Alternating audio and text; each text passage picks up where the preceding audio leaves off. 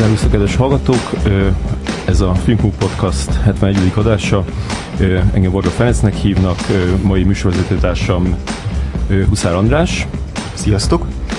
Vendégünk pedig Tiszeker Dániel filmrendező, a soha véget nem érősnek a, az alkotója, illetve a Mi ez a cirkusz című dokumentumfilmnek, azon kívül még rengeteg filmben dolgozott casting direktorként és rendezőasszisztensként, meg szinte minden poszton, ami csak létezik. Sziasztok, jó estét! Kezdjük ott szerintem, hogy hogyan kerültél közel a filmezéshez? Hál' Istennek, ez egy nagyon, nagyon régi sztori, egész, egész gyerekkortól kezdve. Nekem az édesanyám az a tévében volt vágó, úgyhogy így a régi tévészékházban és annak a játszóterén töltöttem a gyerekkoromat, de ami, ami talán a legizgalmasabb volt, és ami igazából a legjobban megfogott, amikor kicsit ő kikerült a, a tévéberkeim belül, és a filmgyárba került, mint vágóasszisztens. Timár Péternek volt a vágóasszisztense, és én egészen fiatalon, ilyen tizenkét-tizenhárom évesen végigültem a vágószobában napközi helyett, és a Zimmer Feri és a hat-három tekercsét nézegettem, ahogy még rendesen celluloidon vágta a Péter, és hát lenyűgözött. Tehát, hogy elképesztő volt ez a tudás, amit ő, amit ő képviselt, és, és hát olyan fiatalon, emiatt elkezdtem nézni az ő filmjeit, és uh, mondjuk eléggé megviselt néhány, például a Mielőbb befejezi röpét a denevért, tizenkét évesen, de nagyon-nagyon hatott rám, és mai napig az egyik kedvenc uh, magyar filmem, meg hát nyilván a Csinibaba, szóval nekem ő egy ilyen, egy ilyen nagyon, nagyon komoly akkor, uh, egy ilyen hihetetlen példaképpé vált, és, és uh, őrületes volt azt végignézni, hogy hogyan készül egy film. Úgyhogy forgatáson még addig nem voltam, soha. Uh, és akkor uh, gyakorlatilag mindent próbáltam így, így elcsípni, hogy, hogy hogyan kell ezt az egészet csinálni, és, és lenyűgözött az, hogy a Revicki Gábor, amikor pingpongozik, akkor a Scooby-Doo hangjait teszi be alá uh, Péter ilyen cé dé-ről, szóval hihetetlen uh, ilyen, ilyen sokszínű dolgokat tapasztaltam ott.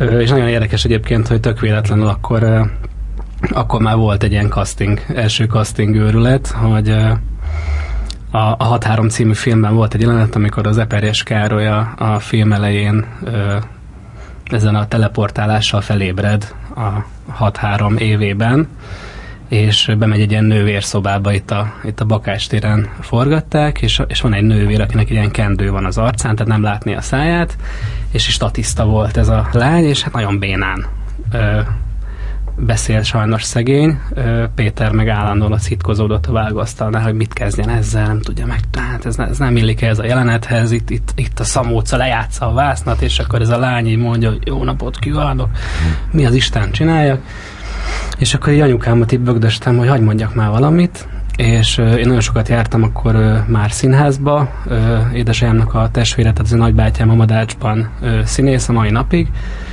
És, és a Madács kamarában láttam egy darabot, a Szabinők elrablását, aminek a György Anna volt a főszereplője, akinek már akkor is ilyen nagyon mély, iszonyú meleg hangja volt, nem véletlenül szinkronizálja Amelit, de már akkor is nagyon-nagyon tetszett az ő hangja, és így bemondtam a Péternek, hogy György Anna. Ó, Danikám, hát ez őrület, hát fú, fú, fú, és akkor, és akkor beírták a György Annát. Nekem jutott eszébe, hogy így leszinkronizál? Vala, valahogy annyira bosszankodott, emlékszem, hogy így, hogy így nem, nem, nem jutott eszébe. Nekem meg az le sem esett, tehát akkor még nem úgy gondolkodtam, hogy na, akkor nem látjuk a száját, akkor le lehet szinkronizálni. Ez le sem esett, csak a hangon gondolkodtam, és bemondtam, és ez olyan tök jó dolog volt akkor fiatalon, hogy na, akkor most itt a Nagy Timár Péternek a kis tizenhárom éves Danika mondott valamit, úgyhogy ez egy jó érzés volt, és, és, és, és nagyon sok ö, ö, kis ajándékot kaptam tőle, úgyhogy nagyon boldog voltam akkor. Uh-huh. És ö, akkor, akkor úgy készültél, hogy, hogy a, a gimnázium után mész valamilyen filmes képzésre? Hát én gyakorlatilag végig a gimnáziumot már végig forgatgattam ilyen amatőr módon, tehát vé há es kamerával, meg amit éppen kölcsön tudtam kérni, hát saját kamerára nem volt pénz, meg semmi ilyesmi, úgyhogy mindig így kunyaráltam valahonnan, mert édesanyám abba hagyta a szakmát, és akkor egyedül nekem elváltak a szüleim, úgyhogy édesanyámmal éltem, meg nagymamámmal, és akkor így mindig könyörögtem, hogy valahogy spóroljunk egy kamerára, de nem jött össze, úgyhogy mindig ahonnan tudtam, kölcsön kértem kamerákat, és végigforgattam a gimnáziumot, tehát ott a gimnáziumban gyakorlatilag én a, a matek meg a fizika felvéd, felmérők azok úgy néztek ki, vagy a felelések, hogy így átlapozták a nevemet, hogy Tiszeker kettes, hagyjuk, úgyis majd csinál valami filmet az ünnepségre. Tehát, hogy az iskolában már így tudták rólam, hogy mindig, amikor mit tudom, ötvenhat volt, akkor csináltam egy ilyen dokumentumfilmet, ott ilyen nagyon egyszerű módon, vagy március tizenötödikei kisfilmeket, meg hát elkezdtem kísérleti filmeket is csinálni, és nagyon, nagyon tudtam, hogy ez, ezt, ezt kell csináljam. Hányban születték önben? Én nyolcvanötben születtem, hmm. és mellett a Földesi Margithoz jártam egészen kiskoromtól, ahogy nagyon sokan mások, eléggé, eléggé hihetetlen az, amit a Margit ott, ott tud ö, tenni a gyerekekkel, és igazából a nagy fordulópont talán az volt, ö, hogy rendeztem egy Ki mit tud gálán egy ilyen kis, kis szösszenetet ö, a Jókai klubban, és a Margit a végén oda hívott magához, hogy Dani, ne állj többé a színpadra. Én nagyon elkeseredtem, hogy akkor ennyire rossz színész lennék, vagy mi az Isten, de, de, de mondta, hogy, hogy próbálkozzak meg ezzel a rendezés dologgal, és akkor a fejembe vettem, hogy akkor ez, ez így ez lesz, és utána volt ez a gimnáziumi mindenféle filmezgetés, és, és láttam, hogy az eltén van egy ö, olyan, hogy film, filmszak, Ö, mert az es ef en akkor azt hiszem csak valami mozgóképtudomány indult, tehát akkor, amikor én érettségiztem, akkor nem, nem indult rendezőszak, és, és ezt az e el té filmet ö, ö, beadtam, de borzasztóan be akartam kerülni, és csak szakpára lehetett bekerülni. Most mi, mit csinálják? Engem semmi más nem érdekel, csak a film, tehát mit válasszak mellé? És az volt a vicces, hogy szerintem én vagyok mai napig az egyetlen, aki egy olyan szakra nyert felvételét, hogy filmelmélet és filmtörténet latin. Oh. És latin volt a szakpára, na most a latin szak az rettenetes, tehát az minden nap reggel hétkor kezdődtek az órák, úgyhogy azt ott hagytam oh. egy év után, mert utána le lehet adni a szakot, és akkor maradt a filmszak, és az volt a mázlim, hogy a, az es ef el-ről a Szabó Gábor operatőr akkor elhagyta az es ef el-t, és ő a fejébe vette, hogy hiába elte és bölcsészkar, ő az elte filmszakon egy ilyen nagyon komoly gyakorlati képzést fog nyomni. Mm. A Szabó Gábor egy, egy nagyon-nagyon jó tanár. Tehát ő tényleg olyan, olyan komolyan veszi, hogy ott elkezdte a bölcsészeknek a világítást és a plánozást és a kamerakezelést tanítani, és nagyon-nagyon jó dolgunk volt.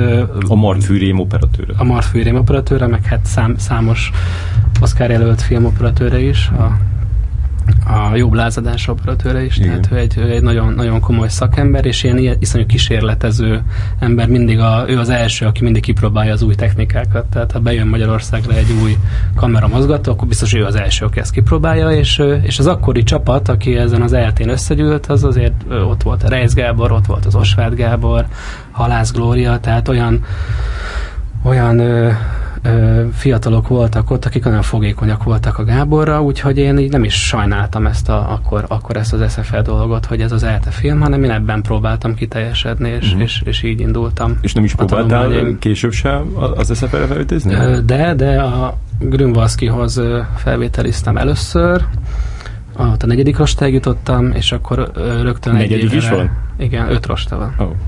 És rögtön egy évre rá az enyedén is indított osztályt, ott már az ötödik rostáig jutottam.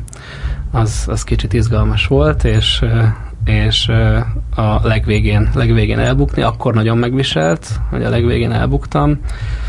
Kicsit komolyan vettem a felvételi filmet, és világítottam, fártoltam meg minden, és hát mondta az Ildikó, hogy az elejétől kezdve szeretett volna az osztályába, de hát hagyjuk már ezt, így is úgyis rendező leszek. És akkor én azt mondtam erre, hogy akkor én azt mondtam erre, hogy nem árt, tehát hogy ez milyen, milyen duma, és, és most meg visszagondolva, hogy nagyon hálás vagyok neki, mert, mert ha ez nincs, akkor nem kezdek el úgy játékfilmekben dolgozni, ami, ami számomra igazából a legnagyobb iskola volt, hogy, hogy nem az egyetemben, nem a, nem a Vas utcában ültem, hanem szépen végigjártam a Szamárlétrát a forgatásokon. Uh-huh. De a, a, a, tehát volt, ez a, volt ez a csalódás, és akkor, akkor úgy gondoltad, hogy, hogy, hogy ez lesz az új irány, hogy, hogy elmész mindenféle egyéb munkákat csinálni, közben úgy, hogy, hogy, hogy, hogy, rend, hogy azért rendező szeretnél lenni a, a, a végén, vagy, vagy, vagy azért az ott a fejedben, hogy, hogy még megpróbálod jövőre is, meg tehát, hogy, hogy, hogy még akartál még utána visszamenni?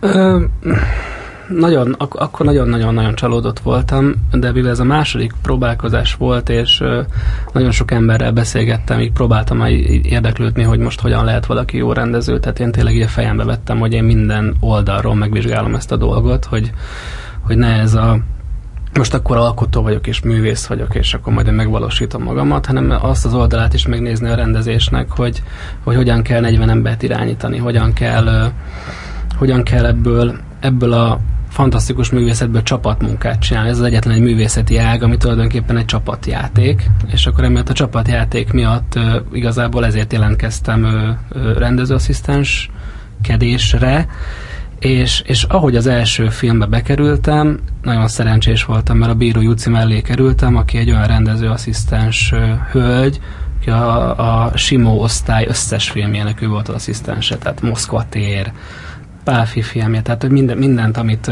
amit akkor ö, tudni kellett a filmgyártásról, azt ő tudta, és, és akkor jöttem erre rá, hogy akkor, akkor ezt kell csinálni, tehát végig kell brusztolni, és asszisztenskedni, és mindent csinálni, és, és, ö, és valahogy, valahogy azt éreztem, hogy ez jobb, mint hogyha ott ülnék, és, és, és tanulnám azt, amit egyébként az eltén én a Szabó Gábortól megtanultam. Uh-huh, uh-huh. Nyilván a, a, az érzés, hogy, hogy ott van egy rendező diploma a kezedben, az, az, az hajtott, és emiatt, emiatt volt akkor ez a, ez a felvételi csalódás, de rá kellett jöjjek, hogy, hogy, hogy nekem ez az utam. És a, a, akiket, tehát azok a filmek, amiken dolgoztat az első időszakban, és azok a, a, a rendezők, akiket így láttál munka közben, hogy meg, megtaláltad azt a, közül, közülük azt, a, azt, a, azt az ideális rendezőt, a, a, amilyen, a, amilyen szeretnél lenni, te vagy a, a, a, a, akin azt láttad, hogy, hogy lehet tőle tanulni ebbe a, ebbe a... Az első időszakban kevésbé, de az első időszakban viszont azzal volt szerencsém, hogy, hogy az még... A kétezer-négy, öt, hat környékén voltak ezek az első játékfilmes munkáim. Talán a legjelentősebb a Mansfeld című film kétezer-ötben, ahol, ahol nem is a rendező ö, személye, hanem a, a stáb összetétele volt óriási hatással rám. Ez még ilyen abszolút ilyen békebeli filmgyártást ö, jelképezett ez a forgatás. Ez még a, ez még a válság előtt volt, ö, komolyan vettek minden pozíciót olyan szempontból, hogy nem, nem volt semmin spórolás, filmszallagra forgott, bármit lehetett csinálni, és ilyen nagy öregek voltak ott, akik, akik kinéztek magamnak, vagy kinéztek maguknak engem, és, és gyakorlatilag a negyven napos forgatás arról szólt, hogy most akkor a Danikát megtanítjuk, és a fővilágosítók, kellékesek, a berendezők, az összes ö, olyan ö, szakma, amitről fogalmam nem volt, az, az engem minden nap ugráltatott, és szivatott, és feleslegesen küldtek el olyan dolgokért, amit nem lehetett, és meg kellett tanuljam azokat a dolgokat, hogy ö, hogy a, például a forgatáson kiküldtek egy ö, férfi táskáért, ö, Nagy Ervin még főiskolásként játszott uh,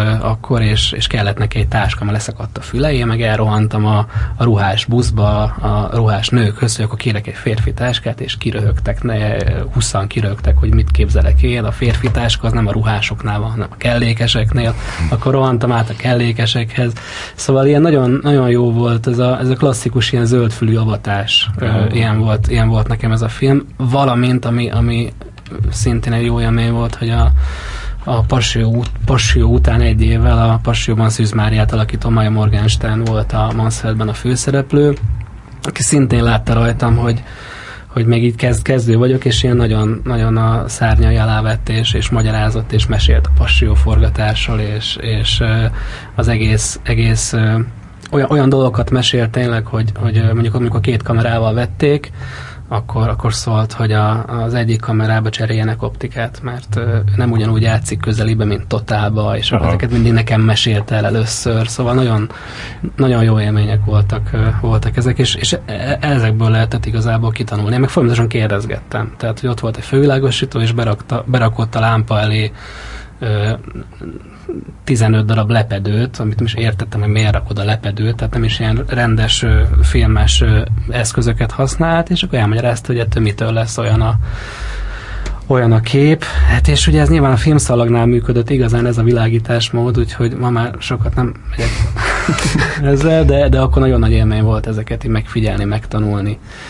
Szóval jó volt. Az első rendező, aki, aki közel állt hozzám, az egy pár évvel később, kétezer-nyolcban volt az első rendező, aki, aki azt mondtam, hogy na ez igen, ez a, ez a Fonyó Gergő volt a, a Médi Hungária című filmmel, aki teljesen máshogy állt hozzá ez az egész szakmához, mint ahogy, a, mint ahogy az addigi rendezők, akiket találkoztam. Ő egy ilyen elképesztő jó hangulatot teremtett. Tehát, hogy ő az egészet egy játéknak fogta föl, és, és úgy volt ezzel az egésszel, hogy, hogy a rendezőnek két feladata van, egyik, hogy jól kiválassza a szereplőket, a másik, hogy jól kiválassza a stábot, és azokkal az emberekkel vegye külön, külön magát, akik megcsinálják neki a filmet. Nyilván persze rendezőként ő is nagyon komoly munkát végzett az instruálással és a többi, de mégis a legfontosabb dolog az volt, hogy hogyan rakja össze a csapatot, és az, ami elképesztő, hogy ott milyen csapat jött össze. Tehát a mai napig találkozok, most már tíz éve volt, nagyon durva, majd napi találkozok stábtokkal, és írják vissza azt a, azt a forgatást, hogy az, hogy az milyen hangulatú volt. Aha. É, é, é, ott a Made in Hungariában ott ö, casting direktor voltál, igen. Ugye? Ö, és már Osvát Gábor, aki, aki szintén, tehát gondolom, hogy ketten voltatok, mert m- mesélt, mesélt itt arról, hogy, hogy, hogy milyen ö, nem könnyű volt ö, átverni a, a, az ötleteiteket, hogy, hogy, hogy milyen ilyen friss ö, színészgárdát szeretnétek abba a filmbe. Ö, mesélsz meg egy, erről egy kicsit? Persze, hát, ö, igazából talán a, a, a, az első játékfilmem még talán a legfontosabb ö, ö, mérföldkő volt az életemben, a Made in Hungária, mert valahogy megneszelte ezt a, a Neményi Ádám, Kassás Géza producer páros, hogy, hogy én a zenés színészekhez értek. Ilyen fiatalon én majdnem minden ilyen zenés darabot láttam, nagybátyám miatt nálad ezeket így, így figyeltem, és akkor behívtak egy beszélgetésre, és a Fonyó Gergő így lerakott elém egy forgatókönyvet, hogy tessék, itt van ötvenkét szerep, hajrá! Uh-huh. Én, én, én most úgy vagyok ezzel, hogy a, szeretem, meg minden, meg vannak ötleteim, majd megbeszéljük közben, de a zenés színház, hát, hát, hát, a zenés színház az most annyira, én nem vagyok vele képben, sokan, sokat voltam Amerikába, tessék. És akkor ott ültem huszonkettő évesen, és teljesen beszartam, hogy akkor most mindent nekem kell. Ö, és akkor az Osvát Gábor, én már nagyon jobban voltam, egyik legjobb barátom volt akkoriban, meg mai napig is a Gábor, és, és leültünk, és, és megbeszéltük, hogy na, akkor itt van ötvenkét szerep, osszuk ki, és bejártuk az országot, tehát hogy teljesen komolyan vettük a dolgot, úgymond, és, és nagyon figyeltünk arra, hogy ne egy ilyen Budapest központú dolog legyen, és ne ugyanazok a szereplők legyenek, akik minden filmben vannak, és tényleg elmentünk Szentesre, Debrecenbe, Kaposvárra, ahova csak tudtunk, és, és nagyon-nagyon-nagyon sokat agyaltunk, gondolkodtunk. Viszont ami alatt mi ezt csináltuk, a Fonyó Gergő legnagyobb bizalmával, a Neményi Kassás producer páros, egyébként a Ádámnak és a Gézának akkor én nagyon sokat köszönhettem, hogy ezt a bizalmat én megszavazták nekem. Szegény Ádám azóta elhunyt, sajnos. Géza meg később még visszatért az életembe, arról majd beszélünk. De, de az volt az érdekes, hogy ahogy ők a közönséget meg tudták csípni ezzel az es o es szerelemmel, azzal ő nekik, meg a kilenc és fél randival, azzal nekik volt egy ilyen, volt valami tudásuk, amit, amit, amit a közönség filmhez akkor, akkor kellett, és tényleg el tudtak érni széles közönséget. Viszont itt a Made in Hungáriánál szerintem picit rosszul mérték fel azt, hogy most mi kell a nézőknek, és, és egészen máshogy képzelték el a szereposztást. Tehát az, hogy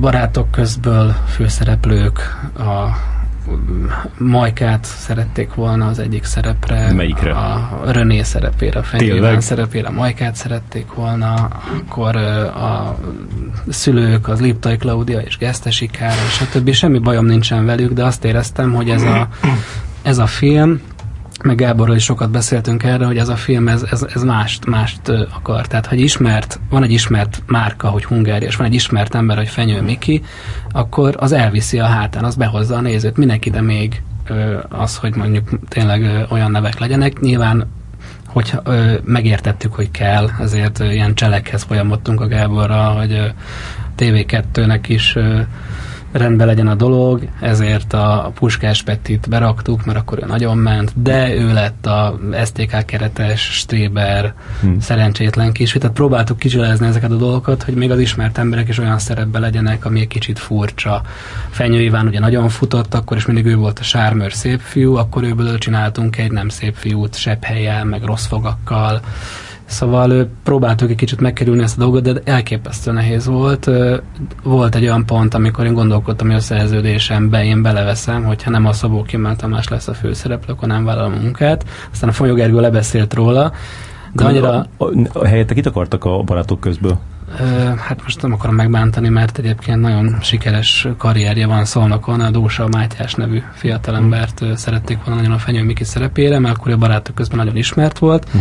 de egyszerűen azt éreztem, hogy a zsiványság hiányzik belőle, és akkor, akkor a Gáborral nagyon sokat jártunk, mai napig járunk, de akkor, akkor több időnk volt, ugye akkor többet jártunk az Ódrira, Ódrira vizsgákat nézni, a, a Színházas Művészetének a, a vizsga színházába, és akkor volt egy darab, a Vakrepülés című darab, ami talán az első olyan vizsgaelőadás volt, amit maga az osztály írt, ilyen teljesen szabad módon, és az volt az alcíme, hogy Vakrepülése vagy az embervásár, és az egész darab arról szólt, hogy tessék filmrendezők, színházrendezők, vigyetek minket, hajrá! És hát nem, nem, nem kis nevek voltak abban az osztályban, tehát hogy Polgár Csaba, aki most ugye majd megint filmfőszerepet fog játszani két filmben is, Radnai Csilla, Takács Nóra Diana, Kisdia, Kisdiana Magdolna, szóval ez egy nagyon-nagyon jó ö, osztály volt, de akkor még senkit nem ismertek. És ott volt a Szabó Kimát Tomi,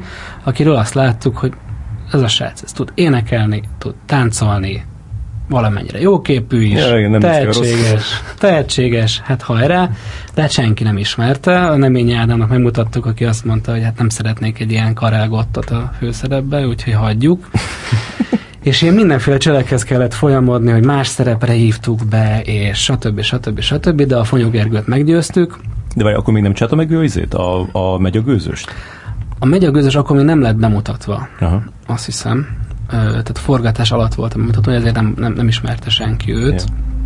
Yeah. Ö, és, és egyébként mi sem tudtuk, a, tehát azt hiszem, akkor mi sem tudtunk még a megyegőzösről. Mm-hmm. Tehát azt már forgatás alatt mesélte nekünk a Tomi, hogy csinálta ezt a filmet, valahogy azok, akkor, akkor még nem volt ez, hogy mindenki tudott mindent, hogy akkor most mi forog, ugye nem, nem, nem tartott ott az internet, szóval így a, kicsit nehezebb volt tartani ezt az információhalmazt. Úgyhogy csak ebből a, ebből a darabból ismertük akkor a Tomit, de hál' Istennek jó döntésnek bizonyult, mert szerintem nagyon, nagyon, jól, nagyon jól játszotta ezt a, ezt a szerepet. Uh-huh. Ez tényleg tök meglepő, hogy, hogy, hogy sikerült meggyőznötök őket erről, mert, mert, mert az ellenkezőjéről könnyebb lett volna meggyőzni valakit, hogy nem ide sztárok kellenek, de az, hogy így, így nem ilyen. Hát ez egy örökös harc, tehát hogy valahogy Valahogy nem, nem, nem tudom, hogy hogy lehetne ezt, ezt elérni, hogy megértsék a producerek, illetve bármilyen döntő, döntő film, filmről döntő hatalom, hogy a nézők nem a színészre mennek. Én, én ebben biztos vagyok. Uh-huh. Különben a, a, a, azok a színészek, akiket ilyen lehetőséghez ö, ö, juttattál, azok, azok így kellőképpen hálások ezért? Mert azért tényleg ö, durva, hogy, hogy, hogy, hogy, hogy nagyon sok múlik a, a, a a casting direktoron abban, hogy, hogy, hogy egy színésznek lesz-e karrierje, vagy nem. Igen, de, de én ezt nagyon hamar ennek elejét vettem, mert pont a Média Hungária után egy, egy színészügynök engem felhívott telefonon, hogy, hogy Danikám, akkor remélem, hogy színészügynök leszel, és, és akkor remélem, hogy nagyon sokat tettél zsebre. Én, én pedig, mivel nem az volt a célom, hogy én színészügynök legyek, vagy casting direktor legyek, tehát én tudatosan arra mentem, hogy én majd rendezni szeretnék, Ezért, ezért én nem, nem használtam ezt ki, nem éltem vele vissza, nem, soha nem kértem semmilyen százalékot semmilyen színésztől, és abszolút úgy voltam vele, hogy én szeretnék ezeknek a színészeknek a barátai lenni, illetve majd, ha rendezek, akkor majd nagyon jól fog esni, hogyha esetleg el fog jönni, vagy el fog jönni olyan filmben, mondjuk egy kisjátékfilmben, ahol nincs lehetőségem akkor a gázsira, de akkor megteszi és eljön, és ilyen volt sokszor, tehát talán a hála így fejeződött ki, de én soha nem vártam hálát, vagy ilyesmi, nekem az volt a feladatom, hogy a legjobb embereket megtaláljam az adott szerepre, ő pedig hozta a legjobb tudását, szerintem, ő, szerintem ez rendben van így, úgyhogy ő, nyilván sokszor van visszaigazolás, de, de nem, nem vártam el ennél komolyabb dolgot. És az, hogy egy ilyen casting helyzetben te milyen, milyen hangulatot kell teremteni, tehát az, az hogy, vagy, vagy ti hogy csináltátok, hogy, hogy inkább az a lényeg, hogy amikor bejön a színész, akkor egy baráti közeg fogadja, oldott hangulat legyen, vagy inkább az a lényeg, hogy ilyen stressz helyzetben hogyan teljesít, tehát hogy mi volt a koncepciótok? Nekünk ez volt a mázlink a Gáborral egyébként, hogy a, a Fonyó Gergőt megismertük, és akkor tényleg így megismertünk egy ilyen lazaságot, és egy ilyen jókedvet, és egy ilyen nagyon baráti közeget, és mi így tanultuk meg, hogy hogy kell castingolni, mert láttuk a Gergőt, aztán mi vittük tovább, és csináltuk, valahogy volt, ott volt a Gergő, volt, hogy nem volt ott a Gergő, és ez volt nekünk az alap. És a mai napig, hogyha olyan van, hogy hozzám akár már saját filmhez meghallgatok valakit, és bejön castingolni, egy ilyen, egy ilyen tíz perces monológot előad minden színész, hogy ezt így hogy? Hát a castingok nem ilyenek. De hát hmm. hogy, hogy, hogy, hogy így, mi, hogy így leülünk és beszélgetünk, és, és, és nem az van, hogy beállok egy sorszámmal, és a profilomat mutatom, és, és ugye én nem láttam, nem voltam castingon, nem láttam másmilyen castingot, de én azt gondoltam, hogy ez az alap, hogy akkor, akkor tud kijönni egy színészből az, hogyha ő nem feszélyezett, hogyha ő vele foglalkozva, hogyha komolyan vesszük, hogyha hogyha picit megismeri a karakterét, megismeri az egész dolgot, nyilván ehhez rengeteg idő kell, tehát megértem azt is, amikor futószalagon castingolnak, de, de én, én ilyet soha nem vállaltam el. Tehát én csak akkor vállaltam castingot, hogyha volt rá idő, és, és komolyan, komolyan meg lehetett ezt nézni, ezt a dolgot, és, és igen, úgy zajlott, hogy abszolút partnerként, alkotótársként ö, kezeltük mindig a színészeket, hogyha ötleteik voltak a forgatókönyvhöz, vagy a szövegváltoztatás, vagy bármi, azt rögtön közvetítettük a forgatókönyvírók felé. Itt azért az írókat meg kell említeni egyébként a Médium Gerjánál, mert ö, Tasnádi István és a Tasnádi István színdarabjából ö, a Köbbi Nóbival együtt írták filmre ö, ezt a filmet akkor, és nagyon sokszor ott voltak castingon is, és nagyon sokat segítettek nekünk, hogy hogy a casting is jobban menjen attól, hogy kicsi, kicsi dialogmódosítások, vagy ilyesmi, úgyhogy ebből is egyébként rengeteget tanultunk, mind a Tasitól, mind a Norbitól, hogy, hogy mennyire jól lehet ezt kezelni. És nagyon jó volt látni egy ilyet, hogy végre van egy rendező, aki ö, szerintem a jó úton gondolkodik, hogy a forgatókönyvírás az egy szakma, és itt ismertük azt meg, hogy nem egoista rendező, aki ő ír mindent, ő csinál mindent, ő rendez mindent, hanem tessék, ez egy másik szakma és csapatmunka. És akkor így mindenki bedobálta az ötletét, és már a casting alatt is születtek mondatok, tök jó poénok, szóval tényleg egy ilyen, egy ilyen nagyon érdekes útját láttuk meg a filmgyártásnak, amit én elraktároztam magam, és abszolút ezt követem. És uh, hogyha egy, egy olyan színész, akinek uh, uh, te, akit egy ilyen, ilyen kiugrási lehetőséghez juttatsz, uh, azutána uh, eltűnik, uh, az, neked, az neked csalódás? Tehát például a, például a Médi Hungáriában a két uh, női főszereplőt, azt utána semmiben nem láttuk. Ö, igazából azért nem csalódás, mert ez a szép a filmben, hogy az, az ott marad. Tehát a, a film az megvan, és, és vissza lehet nézni. Ö, egyébként azt hozzá kell tenni, hogy én a, a, nagyon szeretem a, a kis tündét, és elképesztő ö, sugárzó, meg ügyes volt, de én nagyon alóas Rozit akartam. Mm. Tehát, hogy én azért a legtöbb esetben ö, nyilván a Gergő mondta ki a végső szót, de nagyon sok olyan szerep volt, amire vagy kettő, vagy három.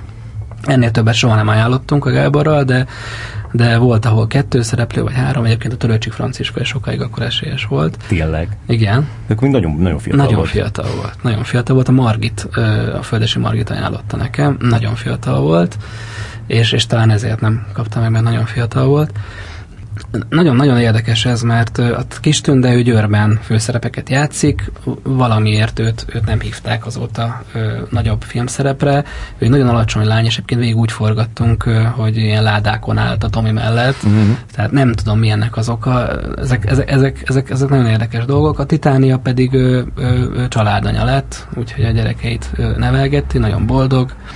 Nem szoktam ezen, ezen bosszankodni, hogy utána akkor miért nem hívják őket többet. Az sokkal jobban zavar, hogyha ö, akit nagyon-nagyon érzek, hogy jól lenne filmbe, és nem akarják elhinni. Aha. Tudsz mondani ilyeneket? Ö, hát most, most pont megtört a jég. Nekem a negatív rekorderem szegény, mert mindig, mindig ezt mondtam neki poénból, az a Radnai Csilla. Aha. Akit hm. szerintem egy ilyen kb. harmincöt filmbe ajánlottam ez idáig, és, és valami, nem tudom megmondani az okát, hogy miért nem. Egyszerűen soha egy rendező sem ö, vette meg az ötletet. Szerintem a legjobb, a korosztálynak legjobb magyar színésznője, úgyhogy énekhangban, meg hát Európa szintű énekhangja van. Zenés filmben és mindenféle dologban ajánlottam. Ö, val- valamiért nem. És most nagyon boldog vagyok, hogy végre kapott egy filmfőszerepet ö, a Nyitva című filmben. Uh-huh. Úgyhogy kicsit irigy vagyok, hogy nem nálam játszik először, de, de nagyon boldog vagyok, hogy végre, végre játékfilmben van. Ö, ő, ő ilyen, akkor még van egy olyan, aki, aki nagyon szerintem alig ismert, a, a Kocsis Pali nevű színész, aki a Mohácsi János Színház rendezőnek állandó színésze. Pécsen volt nagyon sokáig, most Kecskeméten játszik. Szász Jánosnak is egyébként nagy kedvence, és amikor Szász János Kecskeméten rendez, akkor általában a Kocsis Pali a főszereplő. Egy, egy elképesztő, zseniális színész, ő már egy idősebb ö, ö, férfi, és őt is rengetegszer ajánlottam, és, és nem. Val- uh-huh. Valamiért nem, nem, nem, nem, nem üt be a rendezőknek. Tehát az, ezek például sokkal jobban szoktak zavarni, amikor így nagyon-nagyon mondom, nagyon mondom, és nem, nem, uh-huh. nem válik be a dolog. Uh-huh. És azt meg tud fogalmazni, hogy, hogy mi kell ahhoz, hogy, hogy egy, egy magyar színésznek ilyen filmes karrierje legyen? Mert azért ez, ez nem, egy, nem egy könnyű dolog. Hát igen. Igen, ez egy, ez egy nagyon érdekes dolog, és, és ma már hál' Istennek ez, ez, ez sokkal jobb, ez a helyzet. Tehát a kétezres évek közepén gyakorlatilag, amikor így a kereskedelmi tévék is támogatták ugye a filmeket, vagy nagyon, nagyon markánsan támogatták, akkor tényleg csak az lehetett filmszínész, aki a kereskedelmi tévében is már ismert volt. Ma már hál' Istennek most pont az ősszel kijövő magyar filmeknél végre valahára lehet látni olyan castingot, ami az én ízlésemnek is azt mondom, hogy na végre, tehát például ez, hogy hogy lesz egy olyan film, aminek Kovács Lel és Radnai Csilla a főszereplője, hát én semmi más nem tudok a filmről, de már ez, ez olyan, hogy nem, le, ez nem lehet rossz. Uh-huh. Tényleg. Uh-huh. Tehát, hogy én, én nagyon, nagyon ebben hiszek, hogy, hogy a szereposztás a lényeg, és hogy friss arcoknak lehetőséget adni, de tényleg annyira, annyira ritka, amikor, amikor bevállalják. Tehát például azt, amit az isteni műszaknál, hogy azt az Ötves András játszotta, szerintem az a film attól működik, hogy az Ötves András játsza, akiről senki nem tudott semmit, yeah. úgymond a, a közvélemény, de hát na, nekem meg ő a másik kedvencem, tehát lányban a Csilla, férfon az Andris, szóval... Ez ő is benne van a nyitvában. Hát, de egy kisebb szerepben. Szóval ezek annyira jó dolgok. Ö, nagyon nehéz megfogalmazni azt, hogy mi kell hozzá, mert sokszor elég egy tekintet, sokszor elég egy arc. Tehát Törőcsik Franciska a legjobb példa erre, hogy neki olyan filmes, olyan fotogén arca van, hogy gyakorlatilag a legtöbb rendező beleszeret ebbe az arcba, és, és hívják, és hát nagyon szép karriert futott be. A Valentin Titánia is egyébként ilyen volt a Médi Hungáriában, aki érdekes módon nem volt jó a castingon, mm. már elnézést kérek tőle, de nem volt annyira átütő, viszont annyira fotogén volt, hogy azt mondtuk a Gergőből, hogy tényleg olyan, mint egy ilyen hetvenes évek olasz filmjéből egy díva, igen. és nem volt kérdés, tehát hogy nagyon speciális ö, ö, dolgok kellenek, kisugárzás, fotogenitás, egyediség, Nagyon, nagyon érdekes, hogy, hogy, mik, hogy miken múlnak dolgok, és hogy mit fog meg éppen egy rendező abban a helyzetben. Hát legjobb példa talán még erre a, a, a, a Szalai Bence a Viszkisben, akinek egy olyan erős, korát meghazudtoló tekintete van, hogy ebbe a tekintetbe szerethetett szerintem bele a, a, a Nimród, és hát ugyanakkor meg, amikor én láttam játszani, nagyon jó meg minden, de nem az jutott róla eszembe, hogy akkor most ő filmszínész, és tessék, mm-hmm. kapott egy főszerepet. Szóval nagyon érdekes nüanszok döntenek. Sokszor elég egy, egy mély tónusú hang, hogyha olyan a hangja, akkor akkor ő lesz az. Tehát nem, most nyilván olyan filmekről beszélek, ami a musical az rossz példa, mert ott tudni kell énekelni, táncolni, de hogy egy egy, egy ö, nagy, klasszikus nagyjátékfilm, vagy filmdráma esetében tényleg elég lehet akár egy kis nüansznyi dolog, hogy na, ő ezért. Uh-huh. És mikor az amatőrökről, most elég sok ö, nagy filmben amatőr főszerepben, lásd a Nemes Ereslácnak a Napszáltája, Voltes Lilia van. Ez a... nem olyan amatőr, vagy nem olyan amatőr. Hát nem tanult színészetet, azt szoktuk amatőrnek nevezni, vagy a Voltes Lilia a, a Drakulics elvtársba, Berényi Bianca, az őt azt már tényleg nevezhetjük amatőrnek, de ezért is szerint is ő meg engem, engem elképesztően lenyűgöz, hogyha egy rendező ezt bemeri vállalni. Én, én nagyon nem vagyok amatőr színész párti, tehát én nem mernék. Én nem mernék bevállalni amatőr színészt, és, és nagyon-nagyon tudok az előítéleteimet nagyon-nagyon tudom így bántani, amikor mondjuk megnézem a Testről és Lélekről, hogy, hogy hogy a Mocsányi Géza humorán a közönség hogy nevetett végig. Tehát, hogy ö, valami, valami elképesztő moziélmény volt az, hogy a, tab, emlékszem, a Tabánban néztem, és talán Csini Baba volt az utolsó, amit moziban úgy láttam, hogy a közönség ennyire veszi a filmnek a humorát, úgyhogy elméletileg nem egy filmvégjátékról van szó. És amikor a Mocsányi Géza megszólalt, aki egy amatőr szereplő, visongott a közönség. Tehát, hogy valami félelmetes élmény volt, szóval nagyon-nagyon tudom értékelni, hogy amatőr szereplőbe válik. Én nagyon sokáig ellene voltam, most egyre inkább úgy vagyok vele, hogy, hogy, hogy ezt a hülyeségemet, ezt, ezt, ezt most már elkezd, elkezdtem hülyeségnek tartani, annyira sokan cáfoltak erre rá. Ugyanakkor ugyanakkor nagyon nagy hiányát érzem a filmszínész képzésnek. Tehát, hogy én, én, én nagyon foglalkoznék ezzel, hogy, hogy legyenek filmszínész képzések, akár a klasszikus színészmesterség képzésen belül, uh-huh. mert nagyon mást kell, nagyon máshogy kell működni egyszerűen. Egy amatőr szereplőnek sokszor könnyebb pont ezért, mert egyszerűen csak van, és odaül, és, és, és csinálja, és sokszor ez kell egy filmhez. Ö, nehéz, nehéz erre mit mondani. És az, amit így sokszor szoktak hangoztatni, főleg akik tényleg ilyen amatőröket ö, szeretnek ö, főszerepekre is alkalmazni, hogy a, hogy a színművészetén a, ugye ez a fokozatosan lebontják az ember személyiségét, és csak hogy utána újra fölépítsék, és hogy, és hogy az szokott lenni azért az a, ezek be, belük szemben, hogy akkor így elvesztik azt az valami eredendő természetességüket, hogy így erről mit gondolsz, hogy erről a A, a klasszikus szín, színészképzésről? Én a pályám első évében én, én konkrétan kerültem a Színház Filmvészet Egyetemet casting szempontból, én gyakorlatilag mondjuk kilencven százalékban Kaposvárról castingoltam. Pont ezért. Hm. Ö, fogalmam sincs, hogy mi történik. Ott nem voltam már színészmesterség órán, de tényleg azt láttam, hogy olyan, olyan osztályok jönnek ki, akik ö, azzal, hogy ezt a, ezt a fajta lélek, lélek ö, tépésre, nem is tudom, hogy nevezem, csinálják, ezzel az osztályközösségen ütnek sebeket, és nem, nem, nem, nem jönnek ki ilyen, ilyen osztályközösségek, és kivétel ez alól néhány osztály azért természetesen, meg most már, most már hál' Istennek ez, ez, ez annyira nincs, most már nagyon jó kis osztályok kovácsolódnak, de valahogy a, a kétezer és kétezer-tíz között ezeket az osztály közösségeket ezt én Kaposváron találtam meg, és, és emiatt, hogy volt egy közösség, egy ilyen együttmunka, emiatt az egyedi, egyedi individualista maguk a, a színészek is jobbak voltak, természetesebben játszottak, felszabadultak voltak, nem volt, nem volt bennük görcs, úgyhogy talán ez, ez volt, a, ami leginkább nekem feltűnt. Most már kezdek így visszatéregetni ö,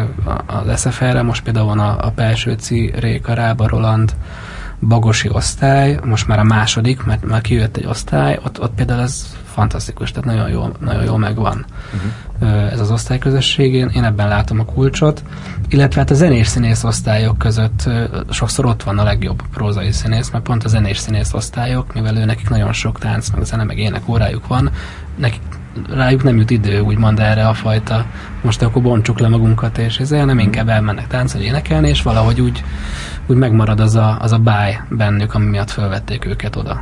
És a, a, ahogy így a színészeket figyeld, ugye, ugye, ugye a rendezők karrierjét is így, így tanulmányozta? Tehát például nekem azt tűnt fel, hogy a, említetted a Fonyó, Fonyó Gergőt, hogy ő például nem csinált mozifilmet a, a Made in Hungária óta, ami, ami már tényleg tíz éve volt. Hogy, hogy, hogy az ilyenek hogy... Nekem ez nagy fájdalmam meg. Egyébként. Ö, nekem a Gergő elég jó, mondhatám, mondhatom, hogy elég jó barátom a Gergő. Ö, hát csinált tévésorozatot, csinálta a Action-t, meg csináltunk ö, együtt egy ö, gyerekfilmet, a Matula Kalandparkot, meg egyébként csináltunk egy dobozban maradt ö, ifjúsági sorozatot, egy zenés ifjúsági sorozatot, a Karádisok címmel, Ami, ami egy fantasztikus dolog volt, és nem, nem készült el. Le is forgott? Le, leforgott teljesen, és ugyanez volt, mint a Made in Hungariánál, hogy csupa ismeretlen arc, szintén így az ország minden pontjáról, és, és, és valamiért, erre nem volt ráhatásunk, valamiért le, lesz, le lett tiltva a finanszírozási dolgok miatt, és, és nem készült el, és lehet, hogy ez is közrejátszott abban, hogy a Gergőnek kicsit elege lett, elege lett abból, hogy hogy nagyon-nagyon sokat kellett brusztolni ahhoz, hogy újra filmet csinálhasson,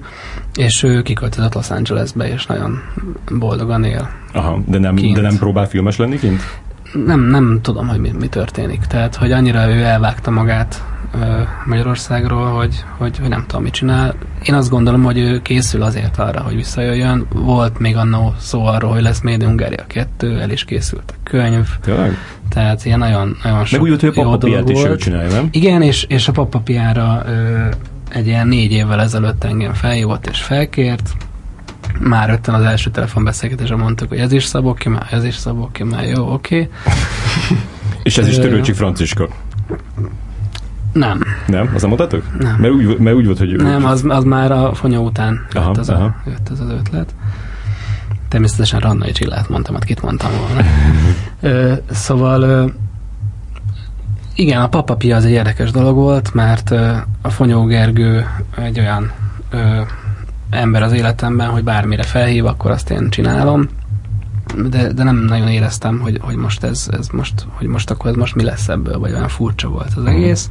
Aztán a mai napig nem tudom, hogy miért, de, de őt leváltották, és akkor nyilván ezzel én is kikerültem a, a uh-huh. dologból. És akkor mennyire volt, mennyire volt más az elkészült papapia, mint az a könyv, amit te akkor láttál? Nagyon nem. Tényleg? Pedig ez a, ez a legenda, hogy, hogy, hogy a papapjának amúgy tök jó forgatókönyve volt, csak valahogy úgy időközben úgy szétcsúszott a dolog, de akkor, akkor ez nem, egy... nem, nem tudom megítélni a dolgot annyira. Eléggé kivontam magam ebből azzal, hogy a Fonyó is kivonta magát. A Tomival beszélgettem párszor, aki, aki, akinek ez egy óriási harc volt, a Szabó Kimát Tominak, mert nagyon bántották őt, ugye emiatt a film miatt. Igen. De hát akkor született kislánya, gondolom nem kevés pénzt kapott ezért a főszerepért, hát könyörgöm, azt ne kelljen már megmagyarázni, hogy valaki miért vállal egy, egy zenés filmben főszerepet, de hát nyilván nagyon, nagyon, nagyon kemény, kemény volt neki, tehát nagyon sokat mesélt arról, hogy azért ez, azért ez nehéz, nehéz dolog volt. Mm. Valahogy azt, azt gondolom én egyébként erről, hogy ha próbálkozunk műfajokkal, műfaji filmgyártással, akkor akkor nagyon fontos, hogy olyan emberek legyenek ott, akik műzikelben úgy, meg a, a, azokkal a dolgokat. Tehát a Médiumgárjánál az volt tényleg a jó, hogy a, például ott volt a Tihany Ákos, mint vezető koreográfus, aki Broadwayen tanult. Tehát ezek szerintem nagyon fontosak, hogyha horrorfilmet csinálnak, akkor jön egy horror szakértő, vagy nem tudom, hogy Jaj. Hogy hívják az ilyet, tehát hogy, hogy valahogy talán ez, ezen lehetett volna még egy picit gondolkodni. De nem akarom bántani ezt a dolgot, mert zenés filmet csinálni a legnehezebb dolog a világon. Tehát a műzikelnél szerintem nincs nehezebb műfaj, és ö, nagyon nagy sikere volt a, a közönség előtt. Nyilván... Ö, és egy olyan folytatás, olyan folytat, de lesz Papapia kettő.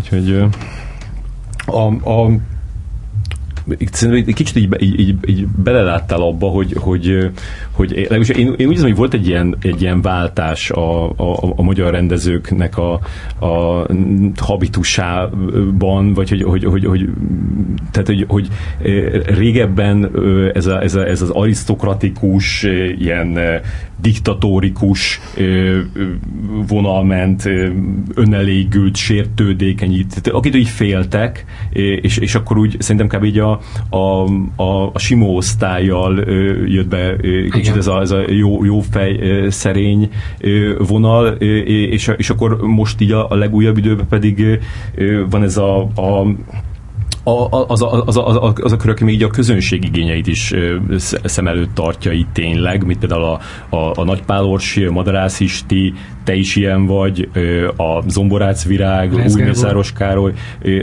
Reis Gábor is, meg hát a, a Mátyási Áron Diga Zsombor, hogy, hogy te, te, te érzel így közösséget ezekkel az emberekkel, és, és, és tényleg volt egy ilyen, ilyen váltás? Abszolút, hál' Istennek, hál' Istennek, most nagyon jó, nagyon jó irányba haladunk ilyen téren, hogy, hogy nem, a, nem csak a fesztiválakra készülnek a filmek, és nem a, a rendező ilyen megvalósításról szól, hanem hát könyörgöm, elképesztően fontos az, hogy végre a magyar nézők úgy üljenek be a moziba, hogy jól szórakoznak, és ugyanúgy attól még el lehet menni egy fesztiválra is, és meg lehet nyerni díjakat, de, de nagyon fontos a közönség, és nagyon jó, hogy, hogy most van egy ilyen, már szerintem már két generáció is van, akinek ez fontos, úgyhogy én emiatt nagyon pozitív vagyok, tényleg abszolút érezhető ez a váltás, hogy, hogy a forgatáson is lehet érezni, hogy hogy aki ott van, az akarja, és, és érzi, hogy ez jó, és, és, és van, hogy minden nap stábbuli van azért, mert nem akarnak hazamenni, és az ott van a vásznon. És ezek nagyon fontos dolgok, szerintem. És te hol látod a, a helyedet ebben? Tehát egy, egyik interjúban mondtad, hogy, hogy te az egészséges gicset szeretnéd képviselni, Ö, és ott a, a Cinema Paradízót említetted meg, mint ilyen, ilyen mintát. Ö, még mondasz egy, egy, egy párat, ami, ami így a te mm-hmm. vonalad lehetne? Ö... Hát ami, ami a Médi Hungária óta nagyon zakatol, hogy, hogy egy ilyen jó, jó zenés filmet csinálni, azt, azt borzasztóan szeretnék, csak elég elfordultak a, az emberek és a nézők, tehát egy picit picit furcsa lett ez a musical, mint műfaj, de hát mondjuk egy ilyen Sing Street-et én nagyon csinálnék. Egy félmillióan nézték meg a Mamma Mia kettőt, miről beszélsz? Magyar, magyar zenésfilmekről beszélek. Papatia, hát nagy tavalyi év nagy sikere. Egy ilyen magyar, egy ilyen magyar Sing Street-et, azt például nagyon csinálnék, vagy egy magyar Once-t, tehát valahogy úgy megfogni a, a vagy egy magyar Across the Universe, tehát valahogy úgy megfogni ezt a gicses ugrálgatást, hogy annak célja van, és, és, és, és, és értse a néző, és legyen helye benne, vagy, vagy egy olyan zenekart a Hungáriához képest feldolgozni, aki, aki talán még valamit jelent a mai fiataloknak is, és még ismerik a dalaikat. Tehát én nagyon, gond, nagyon sokat gondolkodom ilyenen, illetve olyan közönségfilmeket készíteni, most is ilyenre készülünk, majd a végén elmesélem, ami közönségfilm elsősorban, de mégis ö, úgy tud szórakoztatni, hogy, ö, hogy picit elgondolkodsz rajta, mert meri bevállalni néha a szürreális elemeket, mert, mert filmalkotás, és fontos a rendezői szándék, és legyen benne szerzőjegy, de ugyanakkor meg ö, tényleg a közönség, közönséget vigye, és, és nagyon nagy hiány van szerintem ilyen filmekben, és nagyon boldog vagyok, hogy most úgy látom, hogy, hogy, hogy lesznek ilyen filmek, és készülnek. Mm. Egyik ilyen utolsó nagy mozi élményem ez a, ez a Nyár című orosz ö, film volt, aki, ami egy ilyen ö, számomra addig ismeretlen, de ott ilyen nyolcvanas években óriás nagy sztár ö, énekes nek az életének egy, egy, egy szakaszát dolgozta föl, és, és a, a, abban voltak, abba voltak olyan jelentek, amik ilyen, ilyen tehát ami, ami, amitől egy kicsit musical-szerű lett, de nem, a, nem a, annak a, a srácnak a, a számait dolgozta föl, hanem ilyen, ilyen nagyon híres számokat, mint a, a Iggy Pop-tól a Passenger, meg a mondaná, Psycho Killer volt, ez a Talking, talking Heads-től, és, és, és arra, arra gondoltam a, akkor, hát, hogy... Ezt csinálják a Sing Street-ben is, tehát ez, ez nagyon jó dolog. Csak itt még jobban el is válik az, hogy ott akkor kialakul egy ilyen tényleg musical-szerű, vagy ilyen videoklip-szerű kis betét. Mm. És így arra gondolom, hogy, hogy, hogy e, ezt, ezt, ezt nem, nem látom, hogy, hogy magyar rendező ezt, ezt megmerné lépni. Tehát szerintem ez, ez, a, ez a tökösség, ez mindenkiből hiányzik a, a magyar rendező közül, hogy azt mondja, hogy az Iggy Pop Passenger, a világ leg, világig leghíresebb számát így, így megmerem csinálni egy ilyen videoklip-szerűségben. Orosz közegben, igen. Vagy, vagy magyar közegben, jel, mi esetünkben. Mm. Pedig ha ugyanerre ugyaner az időszakra visszamegyünk, vagy kicsit régebbre, akkor nagyon sok lehetőség lenne. Tehát tényleg egy, egy pont a Sing Street után beszéltük az Osvát Gáborral, hogy egy ilyen ugyanilyen kisgyerekekkel egy, egy, egy még az is neveztük, hogy loksi, egy ilyen el gé té el gé té filmet csinálni, ami félig fikciós, de kicsit a, lehetne az, hogy összeáll egy banda, tehát nagyon-nagyon sok ilyet lehetne, mm. lehetne csinálni, meg hát olyan, olyan életművek vannak, hogy egy Illés, vagy egy, vagy egy egy Máté Péter film, vagy hát rengeteg olyan van, ahol ugye ugyanúgy meg lehet mutatni, hogy ebben a filmben a politikát is, meg lehet mutatni a vívodást, a, a, a sztár, meg igazából akkor, akkor teljesen más jelentett sztárnak lenni. Tehát, hogy uh, nyilván ma is vannak olyan, olyan zenekarok, akik kimennek az utcára, és úristen, de akkor mégis valahogy olyan szintű idol központúság volt egy, egy, egy, egy Szörényi Levente körül, vagy vagy egy Máté Péter körül, hogy az, az, az, az, az ma nincs. Tehát, hogy ha, ha ilyen filmen gondolkodnék, ahogy így, ami, ami ennyire életrajzi jellegű, vagy akár más, más számok behozásával, akkor biztos, hogy ilyen hatvan-hetven-nyolcvanas években keres, keresgélnék. De hát ezek nem olcsó filmek, úgyhogy ja. az még egy-két filmet le kell tenni az asztalra. És hogy csinálod meg? Tehát, hogy az egész életét mutatnád meg, vagy csak egy ilyen szakaszt? Hát attól függ, hogy melyik, melyiket választanám. A, a Loksinál azt beszéltük az el gé té-nél, hogy, hogy a kezdetek abszolút csak a kezdetekre lenne felhúzva, és tényleg gyerekekkel megcsinálni. Tehát aha. ott az mm. volt az ötlet, hogy, hogy, hogy gyerekekkel akár kicsit ilyen rocksulis módon, aha. de, de azért nyilván abban a közegben tartva, amikor, amikor a gyerekek az utcán zenéltek, és nem a tabletjük mögött ültek, és, és úgy verbuválódtak ilyen garázszenekarok, ami, ami elképesztő. Szerintem. Mm-hmm. Menjünk vissza kicsit a te, a te, te karrieredre. A, a, amikor csináltad a, a, a castingokat, csináltad a, a rendezőasszisztenskedést, uh-huh. hogy így ebből így hogyan jöttél ki, és, és, és kezdtél el rendezni? Hát nem volt egyszerű. Nem volt egyszerű, mert nagyon sok olyan dologgal találkoztam, ami, ami azért kétes megítélésű volt, ö, sajnos ö, kritikai szempontból, tehát furcsa dolog volt olyan filmekben dolgozni, ahol ott, ott nyilván éreztük, hogy hogy valahova tart ez a film, meg, meg, meg, meg uh, itt sikeres rendező van, tehát uh, például Sas Tamás uh, rendező, aki, aki ugye operatőrből lett rendező, és elképesztő, intelligens, nagy tudású, uh, olyan humorban zajló forgatást uh, teremtett, hogy, hogy, hogy jó volt ott lenni, és, és nagyon furcsa volt mondjuk egy szinglik éjszakáját megnéznem moziba, hogy így valahogy nem, nem, nem jött össze a, a, a De közben a, a ezt nem, volt, nem tudtad, hogy ez nem lesz jó?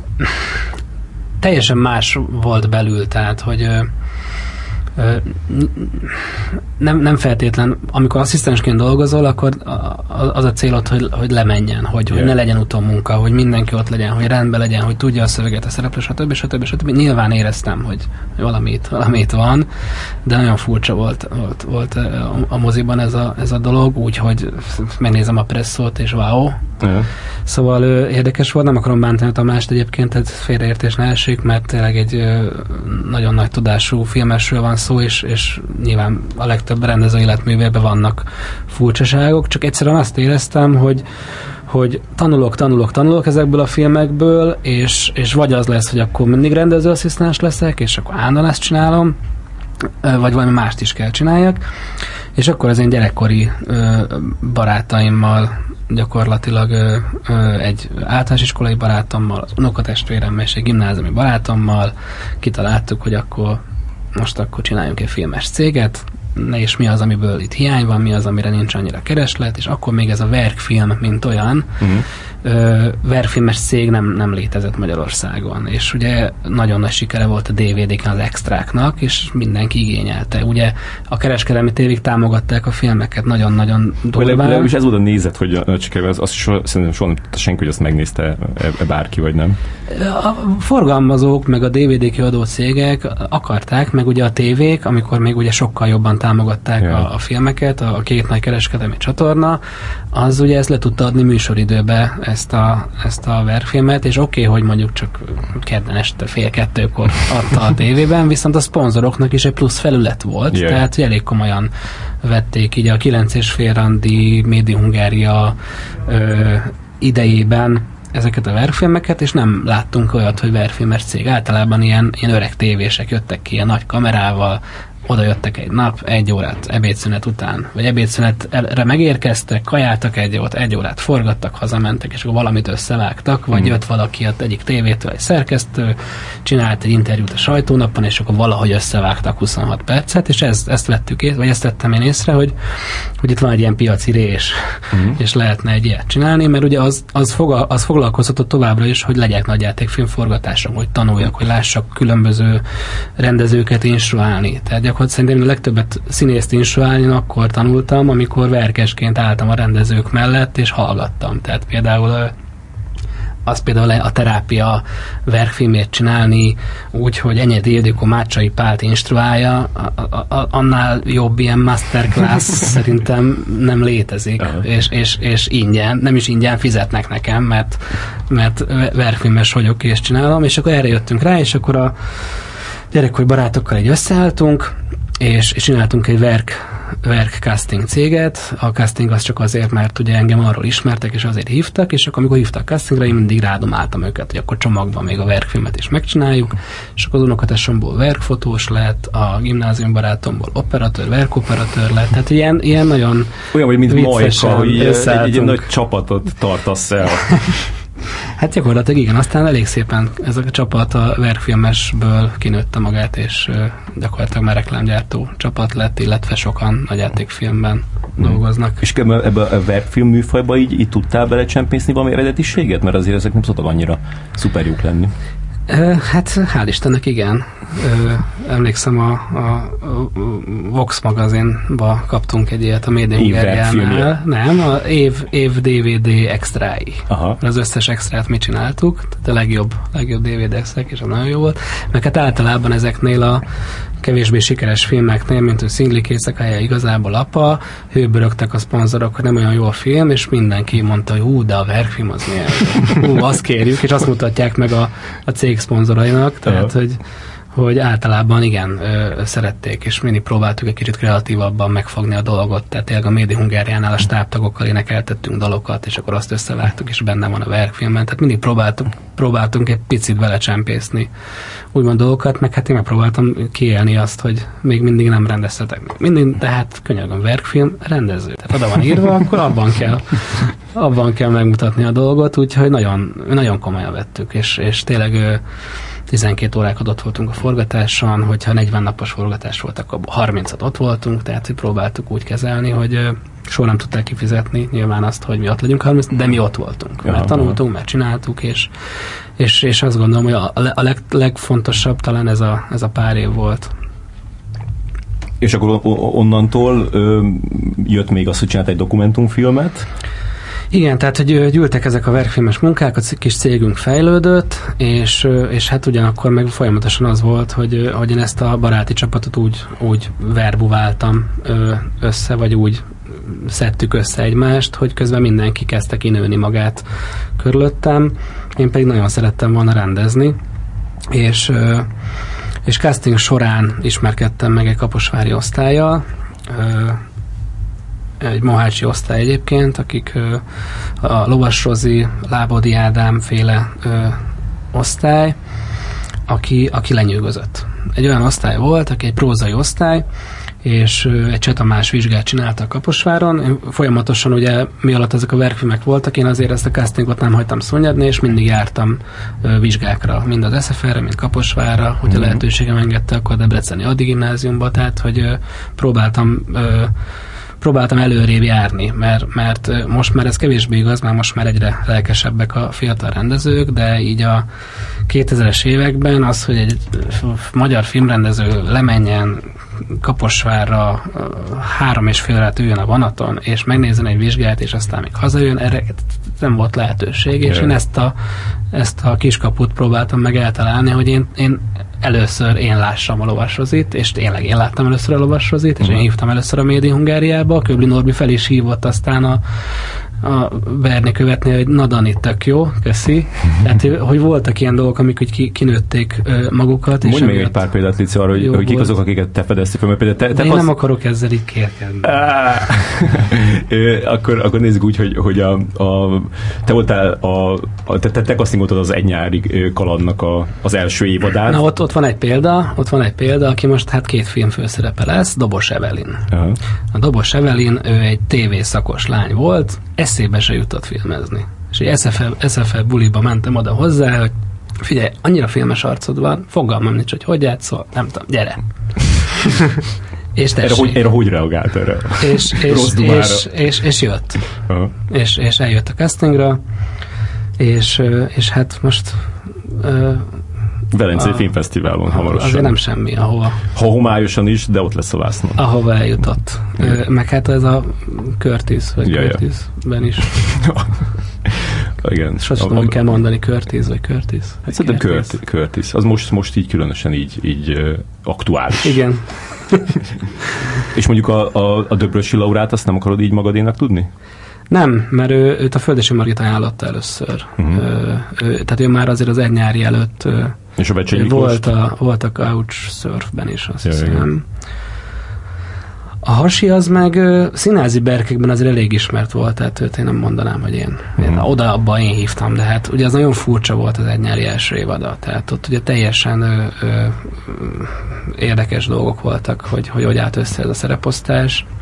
Nem is véletlenül lecserélődött egy részük, tehát hogy ott uh, igazából a, a sorozat ugye egy ilyen két, két-három év után találta meg a hangját, ugyanakkor például a Smidt Sára... A második évad zseniális, milyen két-három mármint, hogy úgy értem, hogy akkor a második, akkor így mondom.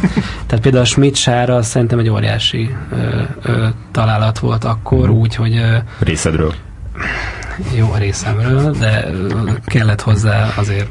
a Diga Zsombor is, hogy kiválassza, tehát azért ez nem ilyen egy emberen múló dolog, de ő például a fantasztikus volt a castingon, tehát igen. hogy valami annyira jól castingolt, és annyira szerényen, és annyira jól csinált mindent, hogy, hogy az, az ilyen, ilyen találatokért érdemes csinálni. A, én, én most interjúztam a, a Smidt Sárával, és utána meg, utána meg így, így ké, kb. Ilyen három sarkot így együtt mentünk az utcán.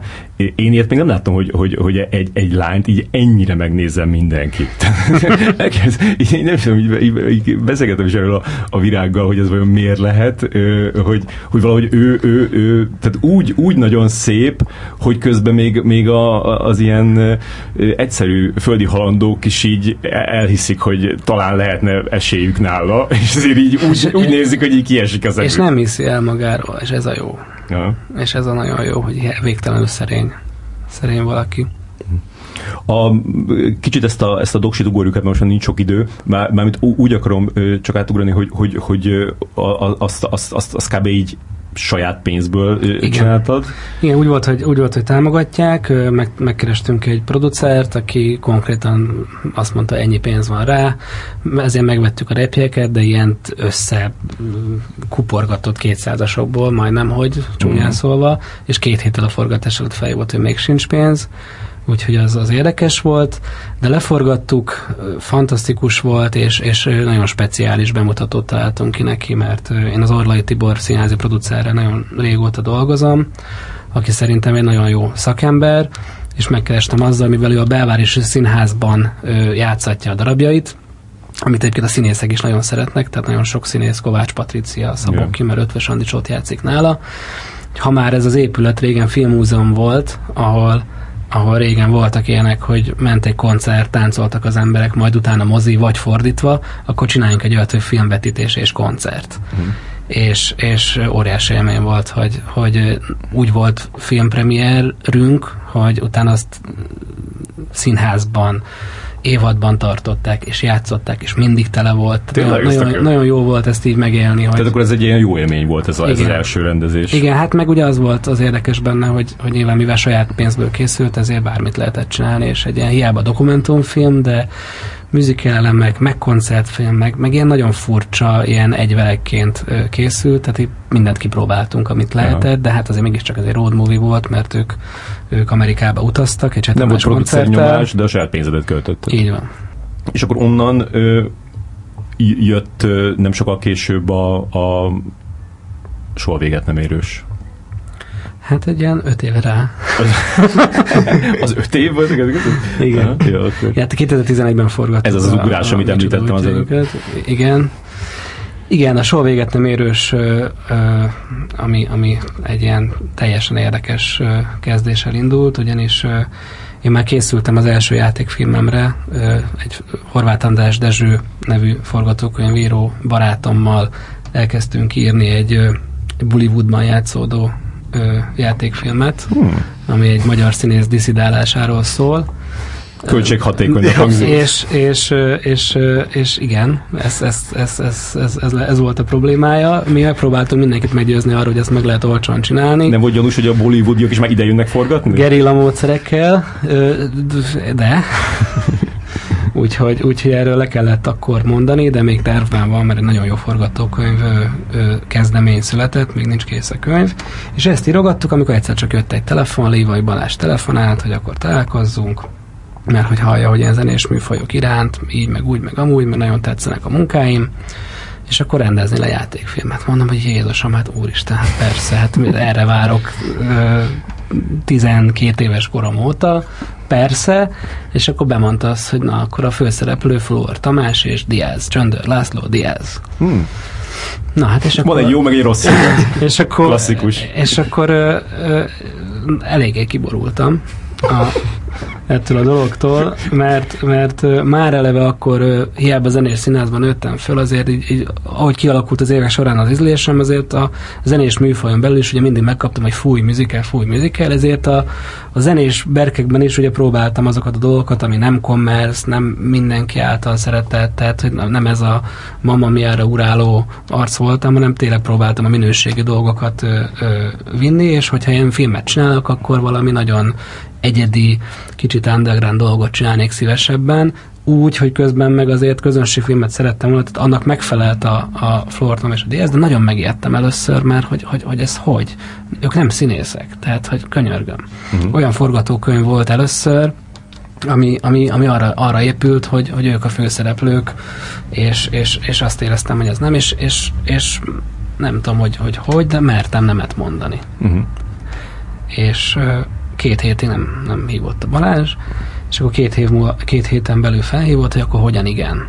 Uh-huh. És akkor Horváth András Dezső barátommal, akivel már akkor írtuk a, az előző könyvet, vagy akkor már éppen nem írtuk, teljesen érdekes módon őt is megkereste a Balázs, egy másik útról ajánlották őt neki, ö, és, és leültünk, és elkezdtünk Well Hello dalokat hallgatni, és elmentünk egy koncertre, és arra jöttünk rá, hogy könyörgöm, a dalszövegek azok működnek. Hmm. Egyszerűen a mai fiatalok kortárs líraként kezelik ezeket a dalszövegeket, akkor ezzel kell foglalkozni, a dalokkal. Nem velük, a dalokkal. És nekem ugye a mániám az volt, hogy ha már nem csinálhatok ö, olyan első filmet, amit az én ötletem alapján készült alapból, akkor formáljam egyrészt az én ötletemre. De ez meg, a meg minél több... Value Management-jel kezdeményez ezt a filmet? Vagy hogy... Nem, ezt a Balázs találta ezt ki. A ezt a Balázs találta ki, ez abszolút az ő ötlete volt, és nekem meg az volt a célom, hogy minél több fiatal színészt, akit az évek során a casting alatt beraktam a fiókba, és ö, irigy, irigy módon nem adtam oda ö, rendezőknek.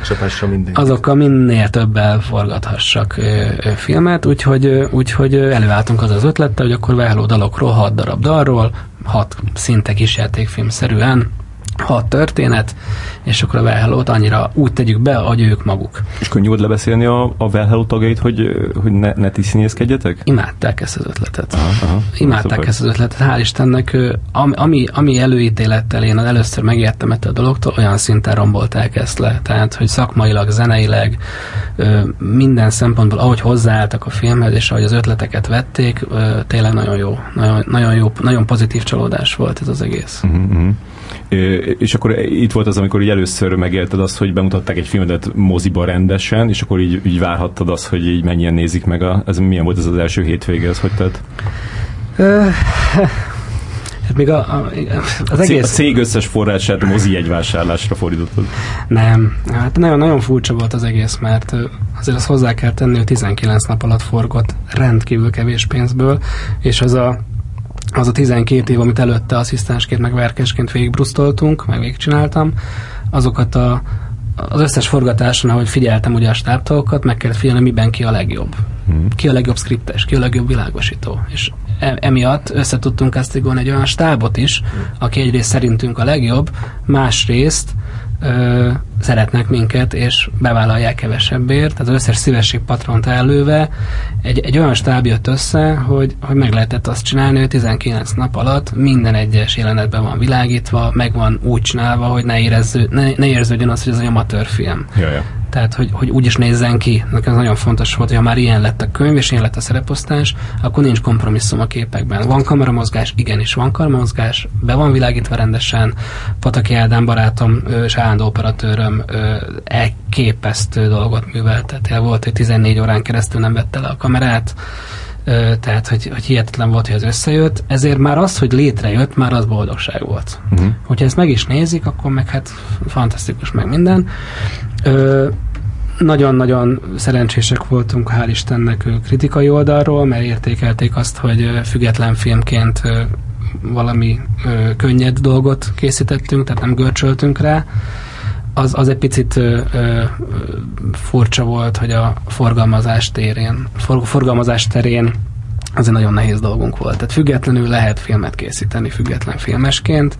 Független filmesként filmet forgalmazni nem lehet. Yeah. Tehát úgy vettek minket ki a Cinema City ö, moziából, hogy teltház volt minden egyes vetítésen, és úgy, úgy kerültünk ki, és... Ö, Ez, ez egy furcsa dolog. De ez egy, jó, ez egy jó tapasztalat. Abszolút jó tapasztalat, meg ahhoz képest, hogy tényleg ötven ezer néző az akkor, amikor ö, harminc ezreket, meg tíz ezreket csináltak a magyar filmek, óriási sikerként értem el, ö, éltünk meg nyilván, de, de sok nézőben maradt. Az volt a legérdekesebb, hogy ö, felraktuk erre a, ö, egyik online, egyik online ö, ö, ilyen torrent oldalra. Nem torrent oldalra, hanem a té vé gó nevű ö, ilyen, az egyik kábel szolgáltatónak egy ilyen amúgy fizetős ö, oldalára. Telekomé. Telekomé. és háromszázezer ilyen nagyon hamar. Mm. Tehát, hogy az, az nagyon jó volt azt megélni, hogy, hogy érdekli az embereket. Nyilván a Well Hello azért erre eléggé rásegített. Ugyanakkor aki látta, és a szájhagyomány viszont pont azt vitte tovább, hogy nem a Well Hello miatt érdemes megnézni csak a filmet, mm-hmm. hanem amúgy is ő, szerették, de ez a forgalmazás dolog, ez egy, ez egy érdekes dolog. Aha. Ezt kitanultuk. Ezt, ezt így szerették is, a, a kritikusok is, is szerették.